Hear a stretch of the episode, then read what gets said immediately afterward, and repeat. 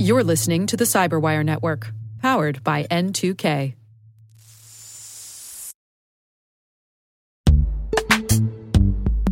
And now a word from our sponsor, Netskope. Netskope is a worldwide leader in SASE and Zero Trust. Its unified platform, Netskope One, provides optimized access and Zero Trust security for people, devices, and data anywhere they go, helping customers reduce risk, accelerate performance, and get unrivaled visibility into any cloud, web, and private application activity.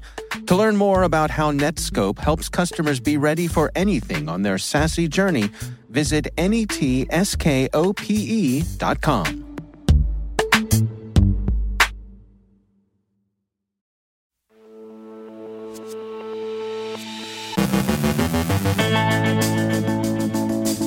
We've got updates on software supply chain incidents, a look at recent Iranian operations. The U.S. Federal Reserve publishes its disclosure rules for banks sustaining cyber incidents. Two of the Five Eyes announce plans for continued, even closer cooperation in cyberspace. Johannes Ullrich on attackers using plug authentication modules.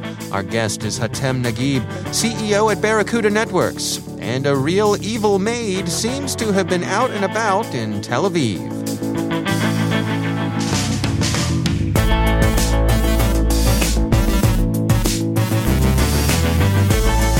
From the CyberWire studios at Data Tribe, I'm Dave Bittner with your CyberWire summary for Friday, November 19th, 2021.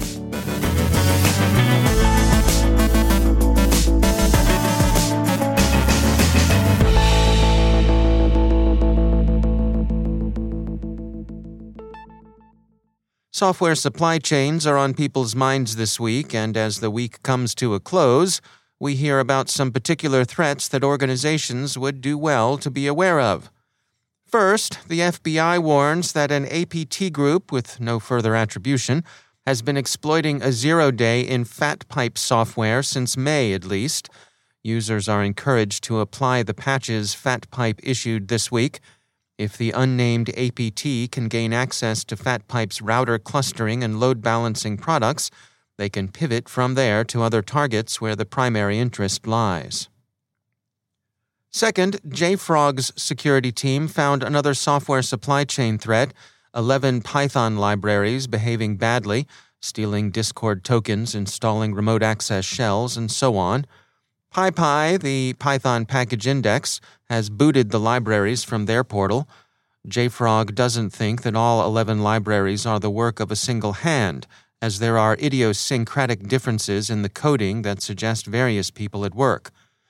Two of the troubling packages abused a relatively new technique, dependency coding, in which attacks register packages with names likely to be used within closed networks. In that case, the attacker's package might be pulled if the organization's packet came to be deleted while the dependency tree had yet to be updated. And third, in what amounts to a threat so much more extensive as to practically amount to a trend, the Microsoft Threat Intelligence Center, Mystic, and the Microsoft Digital Security Unit, DSU, published a report yesterday in which they warn of a significant increase in Iran's targeting of the IT sector. Quote, Iranian threat actors are increasing attacks against IT services companies as a way to access their customers' networks. This activity is notable because targeting third parties has the potential to exploit more sensitive organizations by taking advantage of trust and access in a supply chain. Microsoft has observed multiple Iranian threat actors targeting the IT services sector in attacks that aim to steal sign-in credentials belonging to downstream customer networks to enable further attacks. The Microsoft Threat Intelligence Center and Digital Security Unit assess this is part of a broader espionage objective to compromise organizations of interest to the Iranian regime. End quote. One of the more interesting features of this push is that it's adding targets to Iran's program that hitherto haven't figured significantly in Tehran's intelligence strategy. While some of the countries being targeted are in fact important and traditional rivals of Iran, notably Israel and the United Arab Emirates, others aren't. India, for example, hadn't been of significant interest to Iran's intelligence services until this past summer, but it clearly is now. That's not because of any burgeoning tension or regional rivalry, but simply because India has become an important global IT hub. If you can compromise IT services in India, you have a good chance of being able to pivot to targets of real immediate interest that may have Indian IT services in their own supply chains. Much of the activity aims at credential theft in the interest of further downstream compromise, which is where the real interest lies. Microsoft, we note in passing disclosure, is a CyberWire sponsor. The report on Iranian operations against software supply chains comes at a moment of heightened awareness of Tehran's cyber capabilities. The U.S. Justice Department yesterday unsealed an indictment of two Iranian nationals, Musa Kazimi and Sajad Kashian, on charges connected with disinformation operations. The two men, both of whom work for an Iranian contractor, ran during the last U.S. election cycle. The Justice Department announcement said, in part, quote, "As alleged, Kazimi and Kashian were part of a coordinated conspiracy in which Iranian hackers sought to undermine faith and confidence in the U.S. presidential elections. Working with others, Kazimi and Kashian accessed voter information from at least one state's voters' database, threatened U.S. voters via email, and even disseminated a fictitious video that purported to depict actors fabricating overseas ballots," end quote. Both men are, of course, not in custody, but as Justice observes, they'll spend their days looking over their shoulders and carefully planning international travel to avoid countries that have extradition agreements with the U.S. In any case, Iran is becoming an adversary the U.S. and others are taking more seriously in cyberspace. Mandiant CEO Kevin Mandia gave CNBC a particularly gloomy assessment yesterday afternoon. He said, quote, "They're operating with efficiency. They're operating with malware that can be updated," adding that they have a framework where they can update their malware super fast, so they can be very efficient, leapfrogging our defenses as they learn," end quote. Yesterday afternoon, the U.S. Federal Reserve issued its long-anticipated final rule on computer incident disclosures. Effective May 1, 2022, banks will have 36 hours to notify regulators that they've sustained an incident that has materially affected or are reasonably likely to materially affect the viability of a banking organization's operations, its ability to deliver banking products and services, or the stability of the financial sector. Banks are also required to notify customers as soon as possible of any incident likely to affect services for 4 or more hours. GCHQ and U.S. Cyber Command have reaffirmed the long-standing Anglo-American commitment to cooperative cyber operations. Meetings at Fort Meade, Maryland, headquarters of both NSA and U.S. Cyber Command, included on the British side Director GCHQ Sir Jeremy Fleming and General Sir Patrick Sanders, Commander of UK Strategic Command, and on the U.S. side, General Paul Nakasone, Director of the U.S. National Security Agency and Commander of U.S. Cyber Command. The leaders issued a joint statement with a short set of talking points. Quote, "As like-minded allies for 2 centuries, the United Kingdom and the United States share a close and enduring relationship. Our 2 nations today face strategic threats in an interconnected digital world that seems to undermine our shared principles, norms, and values. We agree that strategic engagement in cyberspace is crucial to defending our way of life by addressing these evolving threats with a full range of capabilities. To carry this out, we will continue to adapt, innovate, partner, and succeed against evolving threats in cyberspace. We will achieve this by planning enduring combined cyberspace operations that enable a collective defense and deterrence and impose consequences on our common adversaries who conduct malicious cyber activity. As democratic cyber nations, the UK and US are committed to doing so in a responsible way, in line with international law and norms, setting the example for responsible state behavior in cyberspace," end quote. The emphasis on deterrence and imposition of consequences on common adversaries is particularly noteworthy. Sometimes insider threats show the convergence of cyber espionage and traditional espionage.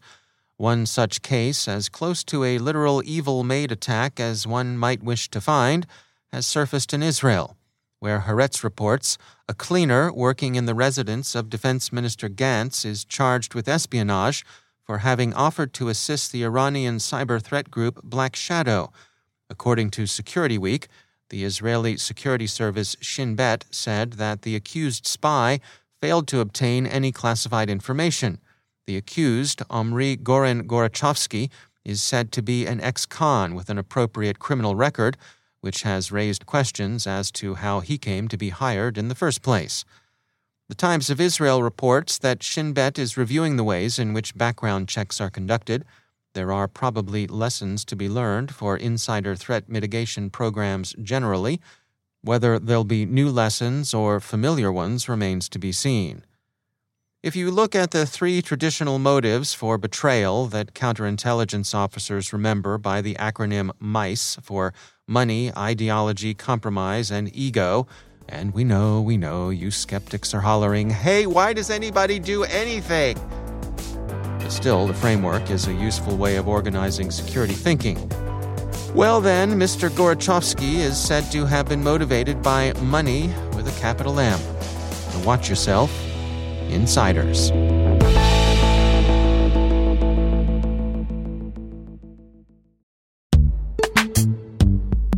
Every day, your IAM tech debt grows. Your multi-generational services struggle to work together. Building an identity fabric can fix this.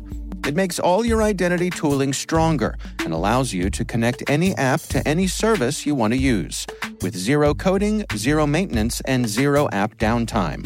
Strata's identity orchestration platform separates the identity logic from your applications, so you can optimize existing IAM tools and manage them in a single control plane.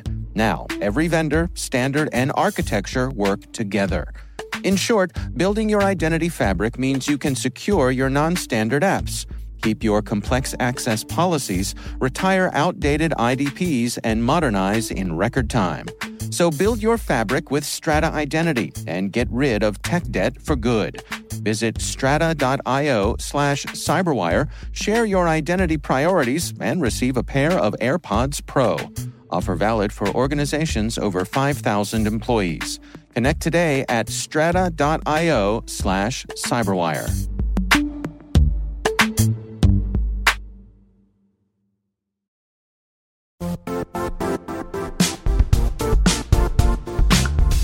The IT world used to be simpler.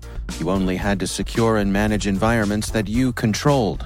Then came new technologies and new ways to work. Now, employees, apps, and networks are everywhere. This means poor visibility, security gaps, and added risk. That's why Cloudflare created the first-ever connectivity cloud. Visit cloudflare.com to protect your business everywhere you do business.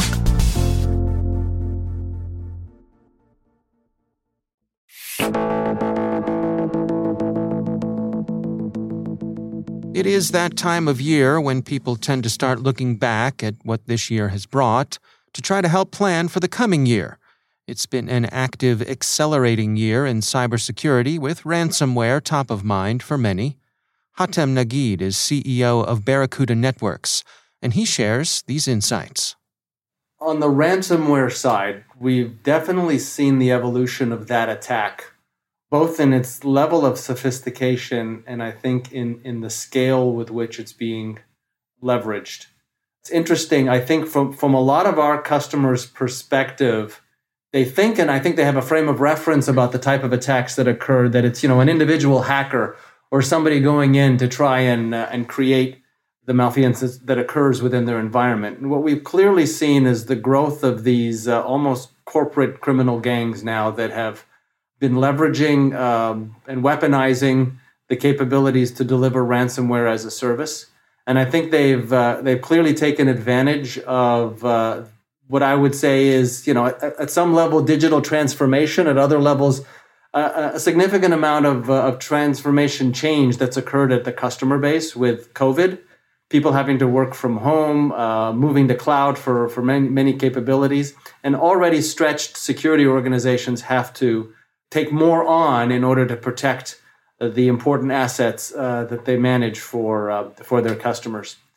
And so with that, we've seen an increase in the number of attacks. We've seen an increase in the size and amount of ransomware asks that are coming in. And I think what we've also seen is a much broader number of targets being pursued by this that has really, I think, surprised, unfortunately, some of these customers, but by and large has been kind of the soft underbelly now starting to be taken advantage of by these criminal operations.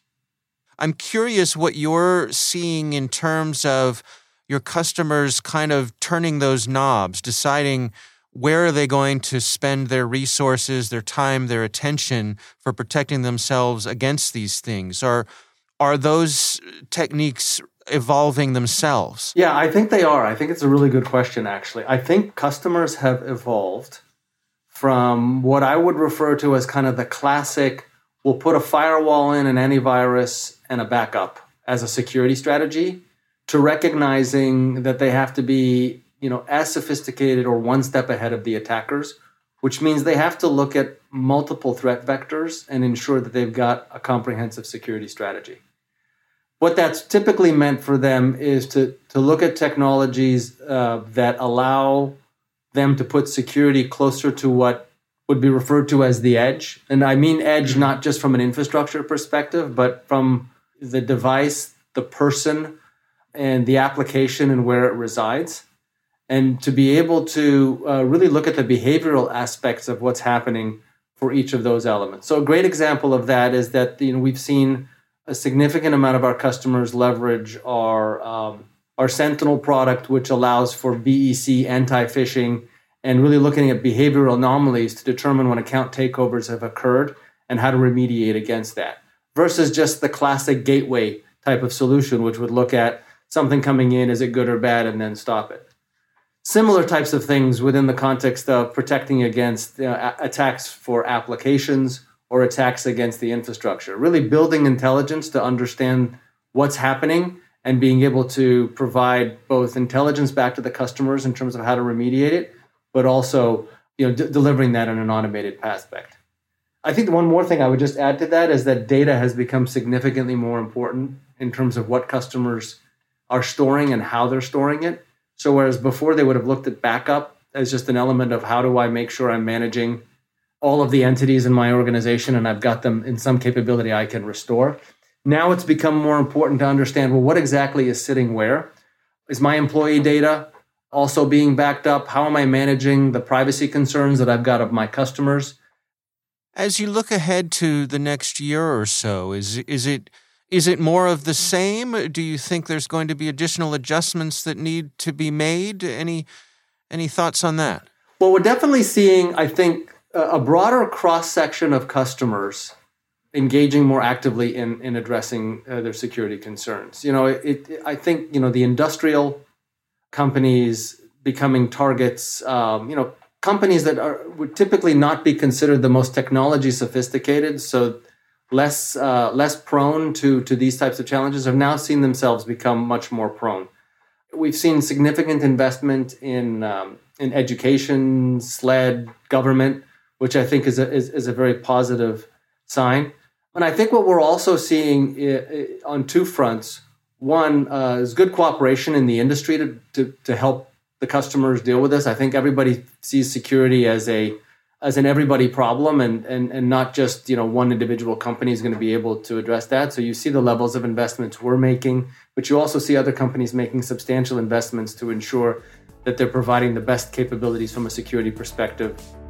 That's Hatem Naguib from Barracuda Networks. There's a lot more to this conversation.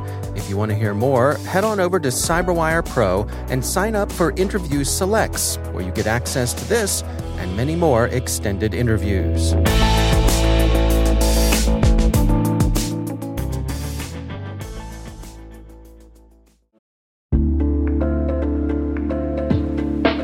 Are lengthy security reviews pulling attention away from your security program? With the largest network of trust centers, Vanta can help you streamline security reviews to win customer trust, save time, and close deals fast. Proactively demonstrate security by showcasing key resources like your SOC 2 or ISO 27001 and provide real-time evidence for passing controls. And when a security questionnaire is required, Vanta takes the first pass for you. Visit vanta.com/cyber to take a self-serve tour. That's vanta.com/cyber.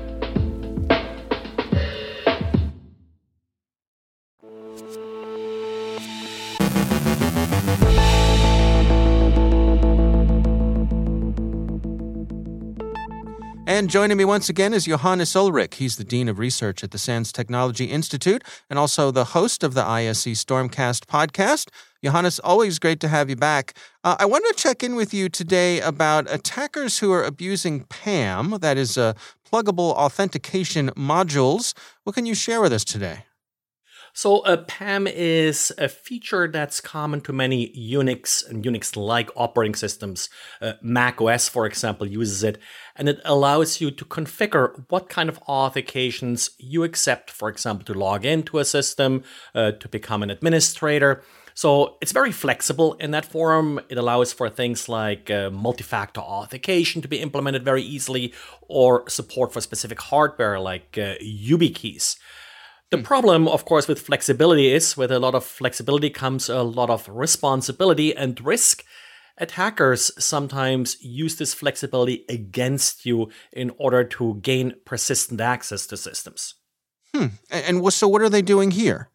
So in this case, they essentially reconfigure this PAM system. They either add additional modules that'll give them access. So if they are coming from a particular IP address, if they're coming with a particular client, they're just provided access without asking for credentials. But probably more sinister, there is a special PAM module called PAM Steal. And well, steal, it's going to steal stuff. It's going to steal your credentials. Of course, these modules have access to the username and password that you typed in. And as a result, this module will just take this username and password and save it to a simple text file for the attacker then to retrieve later. And so what are your recommendations here, both for not getting yourself infected in the first place, but then mitigation as well? Yeah, so in general, of course, this is something that an attacker needs to have administrative or root access to a system in the first place in order to manipulate this. But if that happens, then file monitoring is absolutely important here. So check these files with some kind of file integrity tool to make sure that nobody is modifying these configurations. Luckily, those files are very static. So it's not one of those set of files that gets updated all the time. It's relatively easy to configure a file integrity tool to monitor these files. All right. Well, Johannes Ullrich, thanks so much for joining us. Thank you.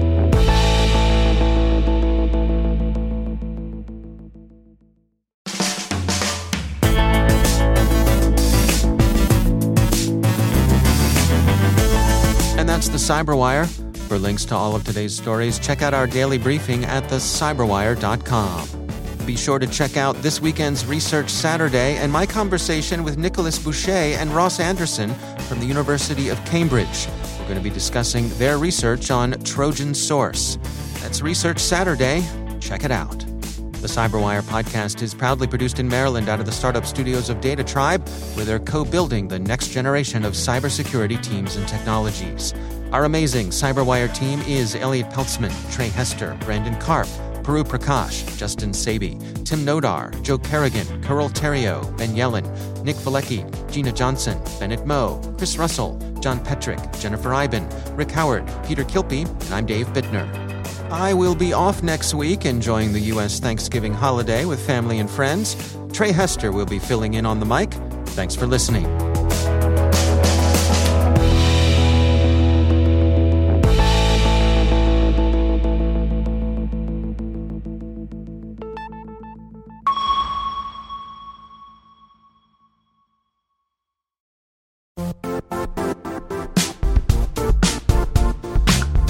And now, a word from our sponsor, Zscaler, the leader in cloud security.